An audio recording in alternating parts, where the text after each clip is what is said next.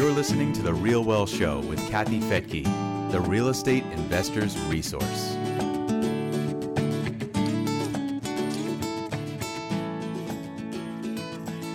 Our guest today has an investing mantra. He asks himself and others, What's your return on time? One doesn't simply want more income, he says. The ultimate goal is to live a great life as the outcome. I'm Kathy Fettke, and welcome to the Real Wealth Show. Keith Weinhold began investing in Anchorage, Alaska with a fourplex. He lived in one unit and rented out the other three. Since 2002, he has owned income producing real estate in the US and Latin America, 20 years now as an investor. And he says wealth is not acquired simply by putting one's money to work either. Few people know that. He says one acquires wealth by ethically employing other people's money, or OPM. And Keith is here on the Real Wealth Show to explain that to us. So, Keith, welcome back. It's great to have you here. Kathy, thanks so much for having me back. It's been a few years. Yeah, it has. And this is really good timing to have you here because these are unprecedented times. And I'm just so curious about how you're handling it and what you're seeing out there. Yeah, there are so many aberrations in the general economy. For example, we've had two consecutive quarters of GDP contraction, which is a classic recession signal, but yet people still can't decide whether we're currently in a recession or not. And then there are probably even more unusual aberrations with the housing market. Is the housing market healthy? Is it unhealthy? And I think a whole lot of it really depends on who you are. It is confusing because with the two quarters of negative GDP, we also had the highest job growth oh, at 520,000 new jobs or something, a lot, when the average had been about 195,000 new jobs per month uh, prior to 2020. So it's hard to imagine a recession with that much job growth, but I do. Yeah. Yeah, you're 100% right. That's just a great example of an economic aberration. We have seen, you know, really a lot of these big tech companies, Kathy, that make a lot of the headlines like Meta, which is a parent company of Facebook, and Microsoft and Netflix, they have either cut their staff or they have really slowed their hiring. And they're the big companies that make a lot of headlines. But with what we're seeing in some of the latest jobs report is all kinds of other economic sectors from hospitality to manufacturing. They are hiring people. And with all this hiring and these strong jobs numbers and a three and a half percent unemployment rate, some people say, oh, wait a second, how in the heck can we really be in a recession? And some people don't realize that it's actually human beings that sit around and decide officially whether we're in a recession or not. It's the NBER, the National Bureau of Economic Research. Yeah, like this is some sort of judge sport, like Olympic figure skating or something. Human uh-huh. beings actually sit around sometimes months or even years after the fact, and then they go back and say, yeah, that actually was a recession or was not a recession in 2022. So maybe we won't know for a few years. Right. Yeah, we don't really know. And aberrations certainly extend to the housing market, like I've touched on previously. And you know, I think I really have interesting news. Like, if someone doesn't know what's happened with the housing market and they haven't checked in on it for three years and they come back to today, you know, what I actually like to tell people, Kathy, is that the probability of a housing crash is 100% certain. 100% certain. And maybe some people are like, well, well what are you talking about? Are, are, you clairvoyant or something? How could you say that anything like that is 100% certain? And that is because the housing crash, it already happened. This era's housing crash occurred in April of 2020. It was not a housing price crash it was a housing supply crash. April of 2020 was that inflection point where the available units of housing failed to make its seasonal rebound and it continued to plummet down, down, down.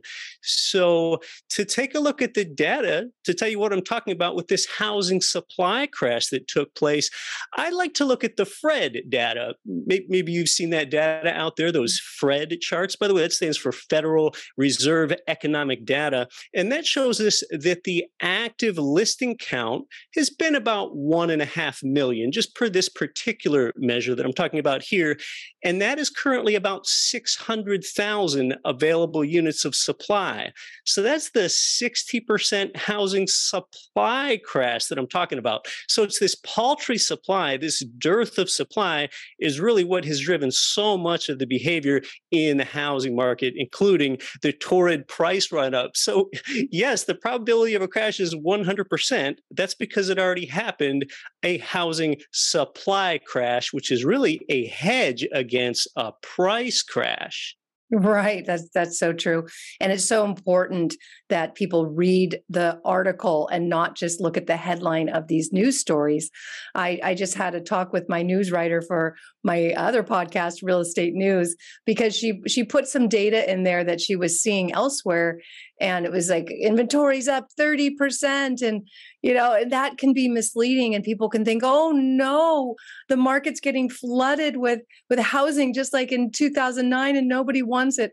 It couldn't be more opposite and, and i said no no we got to dive in a little deeper into the realtor.com data that they, they track the inventory uh, pretty regularly and it, it, literally houses are selling one day longer than they did a year ago and right. a year ago they were selling like that and inventory is is not anywhere near where it needs to be because people are staying in their homes longer. They're locked into these incredibly low interest rates. Why would they ever leave?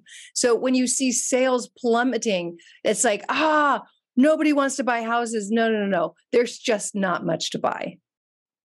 Exactly right. Yeah, there's just not much to buy. So, with the example I gave, with one and a half million units of available supply historically, I let you know that there are about 600,000 units now by that measure. If that will go from 600,000 units up to 660,000 units, well, that's still a gross undersupply, but you could still say supply is up 10% in, in say one year or something. And, and, people get the wrong idea because we're so yeah. far from having a, a balanced housing market. Yeah, that's right. And, uh, you know, news reporters need to understand that they can still freak people out if that's their intention. Right. Just, just give the truth, you know, freak people out that there's not enough housing out there. And, you know, it'll be a different story, but a more truthful one. And of course, some markets are, are behaving differently than others, as they always do. So let's talk about that. Where, what are you doing today under this kind of environment? Well, there's a few things that I'm doing. I mean, if you want to talk about particular markets in Florida, I'm seeing property insurance premium increases that are substantial. So on my own portfolio, I'm trying to get rent increases commensurate with those insurance increases enough to cover them. And oftentimes with this price run up that we've had in real estate nationally, we have not yet had a commensurate rent increase run up. So it's really lately in the Midwest, some of those Midwestern markets where we're seeing the better ratio of rent income to purchase price because some of the Southeastern markets seem to have run up in price faster than those in the Midwestern markets. And yeah, Kathy, with the market dynamics, I kind of think of things in two waves. First, there's a housing price run up, which we've seen the past couple years. And then there's a lag time, and then rents struggle and eventually do catch up with house prices. And in the middle of those two waves, there's a trough. And when you're in that trough, that's typically when there's the lowest uh, there's the lowest profitability for a real estate investor because prices have already run up, but rents have not yet. And what really creates that? What causes those two waves? I'm just talking about things on a national basis now.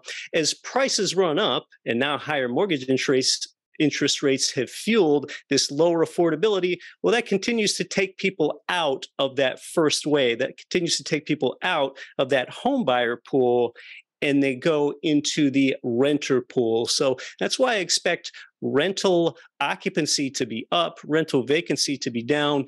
and rents to continue increasing at faster than historic norms. So rents need to catch up with prices. Wow, there's a lot to unpack there. Yeah. Um, the one thing, you know, when you said earlier about the Midwest, everything is so sick. Everything is so cyclical, it seems, because when you see this frenzy in the sand states, right? Florida, Arizona, Nevada, California, this isn't new. You know, this this happened last time. People just just just jump all over each other trying to get property and bidding things up in these markets until it peaks, until affordability is completely out of whack. And then people say, okay, enough is enough. We're going to go where it's more affordable. And then the Midwest starts to really pop. Um, you know, that's when I started investing in Dallas when California was so uh, on fire in terms of pricing uh, back in the mid 2000s, and and Dallas was like just starting its boom. So I agree with you there that there's some really great opportunity. Also, what I love about the Midwest is a lot of builders didn't go there, so you've still got the problem with lack of supply, but you just don't have new supply coming on. Uh, but interesting, I want to hear more about the insurance in Florida. Uh, I have not seen that happen with my Florida properties. So, what's where are your properties, and what kind of insurance premiums are you seeing? Yeah, and um, this is really just something with sort of older existing properties that I'm seeing. With newer build Florida properties that are built to newer codes, yeah, I'm not seeing the torrid increases in insurance premiums there. It's with those older existing homes that were built on older building codes. I've seen a doubling of my insurance premiums from talking to my providers there, including in the Tampa St. Pete area. Some insurance providers just aren't providing coverage in Florida at all anymore. So we are talking about lack of a housing supply before. We're getting less of a supply of those that will uh, provide insurance on Florida properties, especially for those older homes. So um, that's where I'm seeing some problems there. Fortunately, we are in this environment where I can get rent increases that help offset that. But, you know, Kathy, what, one word that we've each brought up here a few times, and I think it's really important to speak to, is the affordability, a place where we've really seen a constraint lately, whether we're in, in Florida or the Midwest or whatever market that we're talking about. So I, would really like to talk about that affordability component. Oh, yeah. Like, where do you find it? it exactly. It keeps shrinking, it keeps shriveling up. By some measures the average payment that a homeowner needs to make to buy the median priced home is up 50% when you have this combination of higher prices and higher mortgage interest rates. And you know, I'm going to say something that sounds paradoxical, much like I talked about how there's a 100% chance of a housing crash before. You know, Kathy, a lot of people are telling me when they hear me talk, they often hear me say things that they wouldn't expect to hear. For example, there is a housing crash. It was a supply crash, not a price crash. Another thing that surprises people is this thing that they would not expect when we talk about affordability. And that is the fact that higher mortgage interest rates typically correlate with higher home prices not lower home prices. Almost everyone thinks it's the opposite. I think it's rather rational to think, oh, wait a second, higher mortgage interest rates, that means lower affordability because that makes for a greater payment. So wouldn't that correlate negatively with house prices? No, actually, it is just the opposite. In, in fact, since 1994, there have been nine different times when there's been a substantial mortgage interest rate increase as defined as an increase of 1% or more. And during those nine rate increase periods over the last 28 years, real estate prices have increased seven of those nine times. And maybe you, the listener, the viewer there, if you're wondering, well, wait, I, still have a hard time getting my head wrapped around this. Like, what environment would things actually look like in where there are higher mortgage interest rates and higher prices? How about right now, right where you are today. because in the last year and a half, we've seen higher home prices and we've generally seen higher mortgage interest rates over the past one and a half years. It's been going on now. And that confounds a lot of people. It's not so much that higher rates create higher prices, it's that you know today's economy is a little bit usual, but typically when you have higher mortgage interest rates, that often means that the Fed is raising the Fed funds rate as well. What they need to do is cool off a hot economy where a lot of people are employed. And people typically make purchase decisions not principally based on what the mortgage rate is. They tend to make it based on their life situation. So the point is that you know people make purchase decisions based on the strength of the economy and the amount of income that they have. You know, people want to buy a home when they feel stable in their job. That's really the principal consideration, more so than mortgage interest rates. Conversely, when rates are being cut, that typically means that the economy is doing poorly because the economy needs support. So when mortgage rates are going down, that actually increases the chances somewhat that real estate prices are not going to run up as fast. And that is rather counterintuitive to people. But the short story is that the condition of the economy and the American consumer and them feeling confident in their job has more to do with a home purchase decision than what that mortgage interest rate is. Mortgage interest rates still matter, it's just not the primary consideration yeah, if the economy is booming and people are making money, you're going to see inflation generally, and right. usually mortgage rates mm, go along with that until the Fed turns it around. But the last two years, we've had low rates, and it certainly affected housing, right? Prices went up dramatically. It sure has. Yeah. And even today, of course, mortgage interest rates are not historically high. Uh, we look at all these increases that the Fed has made to the federal funds rate. Maybe it seems like a high federal funds rate, which is basically just a base rate that a lot of other interest rates are based off of. It might seem high today, but right now the federal funds rate is just back where it was at the end of 2018. So, you know, anyone that thought zero federal funds rates were going to persist for a while, you know, needs to remember that, well, that was really an emergency measure enacted by the Fed. Absolutely. Yeah. That's what is kind of interesting about this whole thing is that mortgage rates are still historically pretty low, especially right now. They went down again. And and then the Fed fund rate, we were here. We were here just a few years ago at this same rate and there wasn't so much freaking out. It's just the speed of change that uh, I think right. you know is is scary for people. And certainly yeah. with mortgages, right? Where eh, when you when you have increased uh, interest with already high home prices, then it's so it's what fifty percent less affordable today than it was just a couple of years ago. Yeah, that's really substantial. But yeah, yeah, Kathy, you and I have been investing in long enough so that we do understand the historical context. In fact, the first property that I ever bought in my life, it was a fourplex where I lived in one unit and rented out the other three. That was back in 2002. And think about where we're at now with mortgage rates. It's about 5% for an owner occupied residence, maybe 6% for a non owner occupied. Well, back in 2003, I took that fourplex building that I had only owned for a year and I refinanced from six and three eighths down to five and three eighths. So the point was like five and three eighths was attractive enough to refinance to it. when people see a rate like that today, they think maybe they need to get away from it or something. So, you know, it's all about your own historical context and you're you're getting some here now.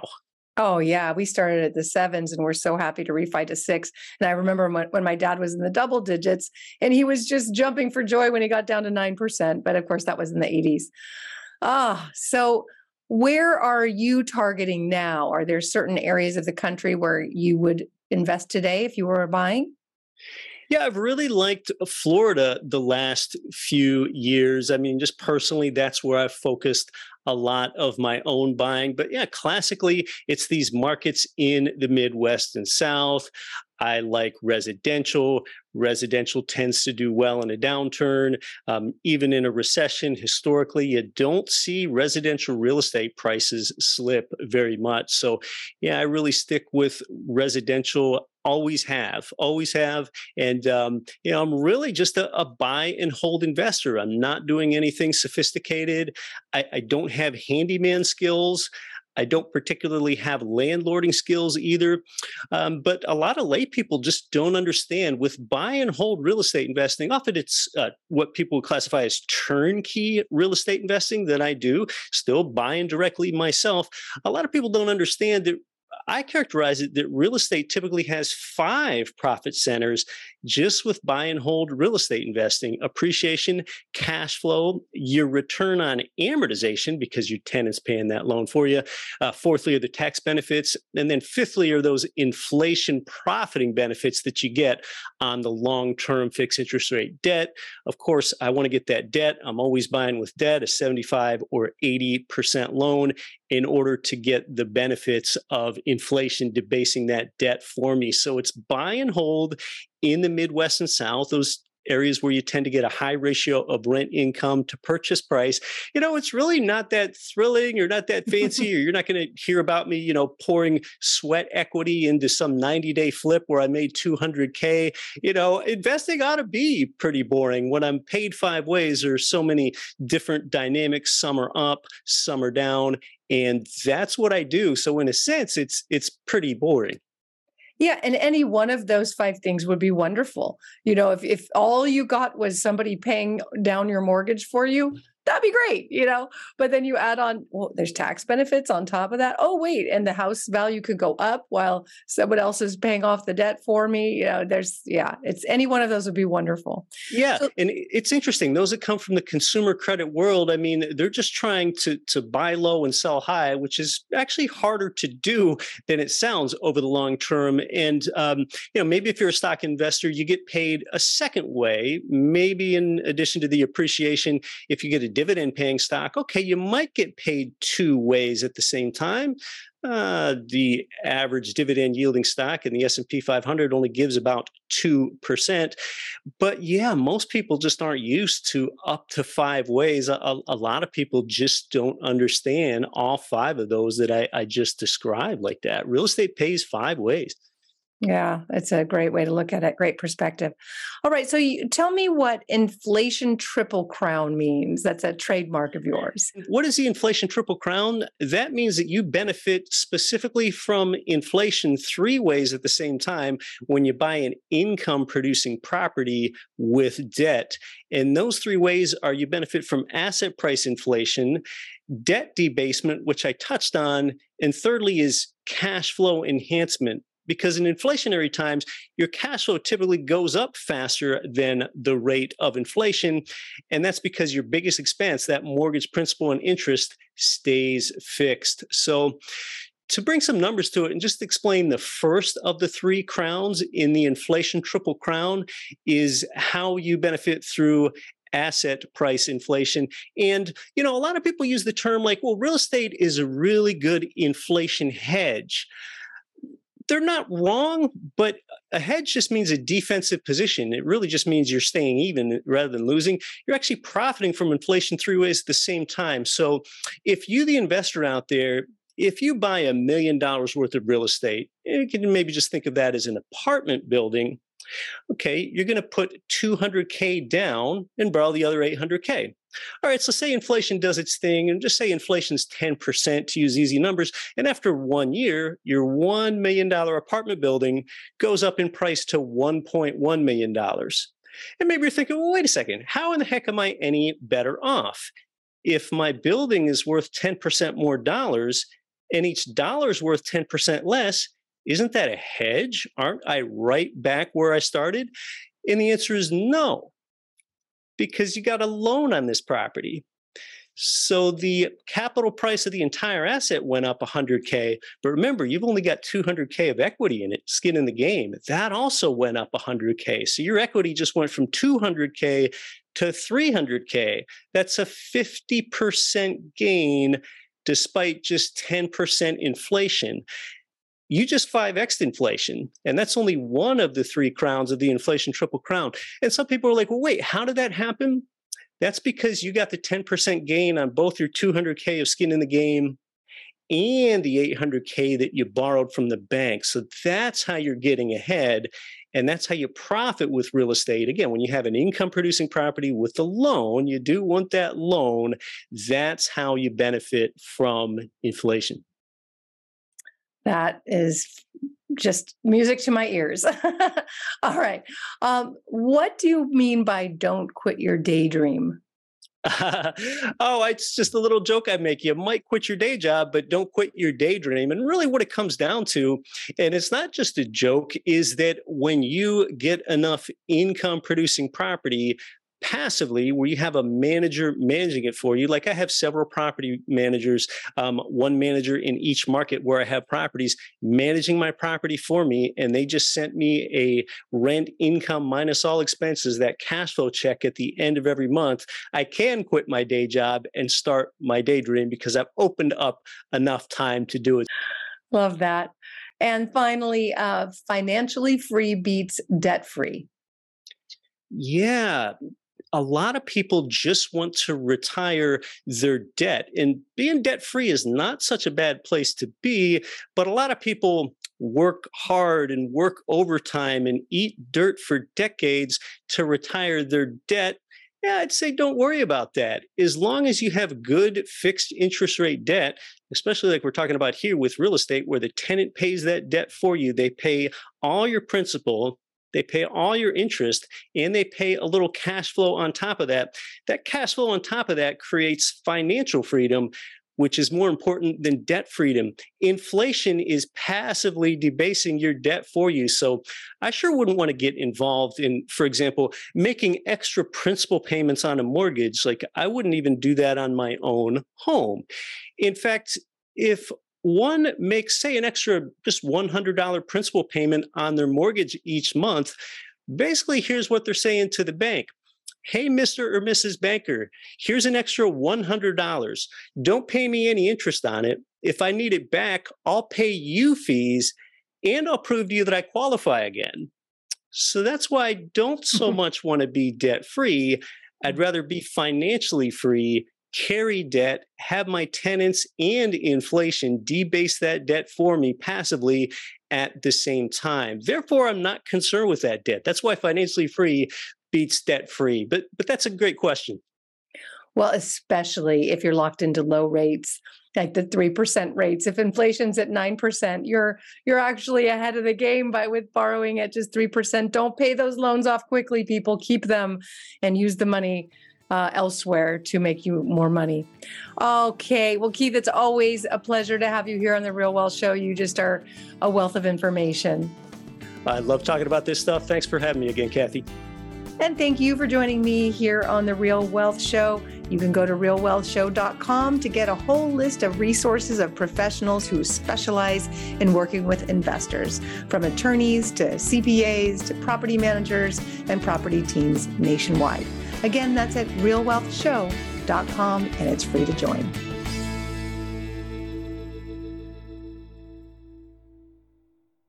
The views and opinions expressed in this podcast are provided for informational purposes only and should not be construed as an offer to buy or sell any securities or to make or consider any investment or course of action. For more information, go to realwealthshow.com.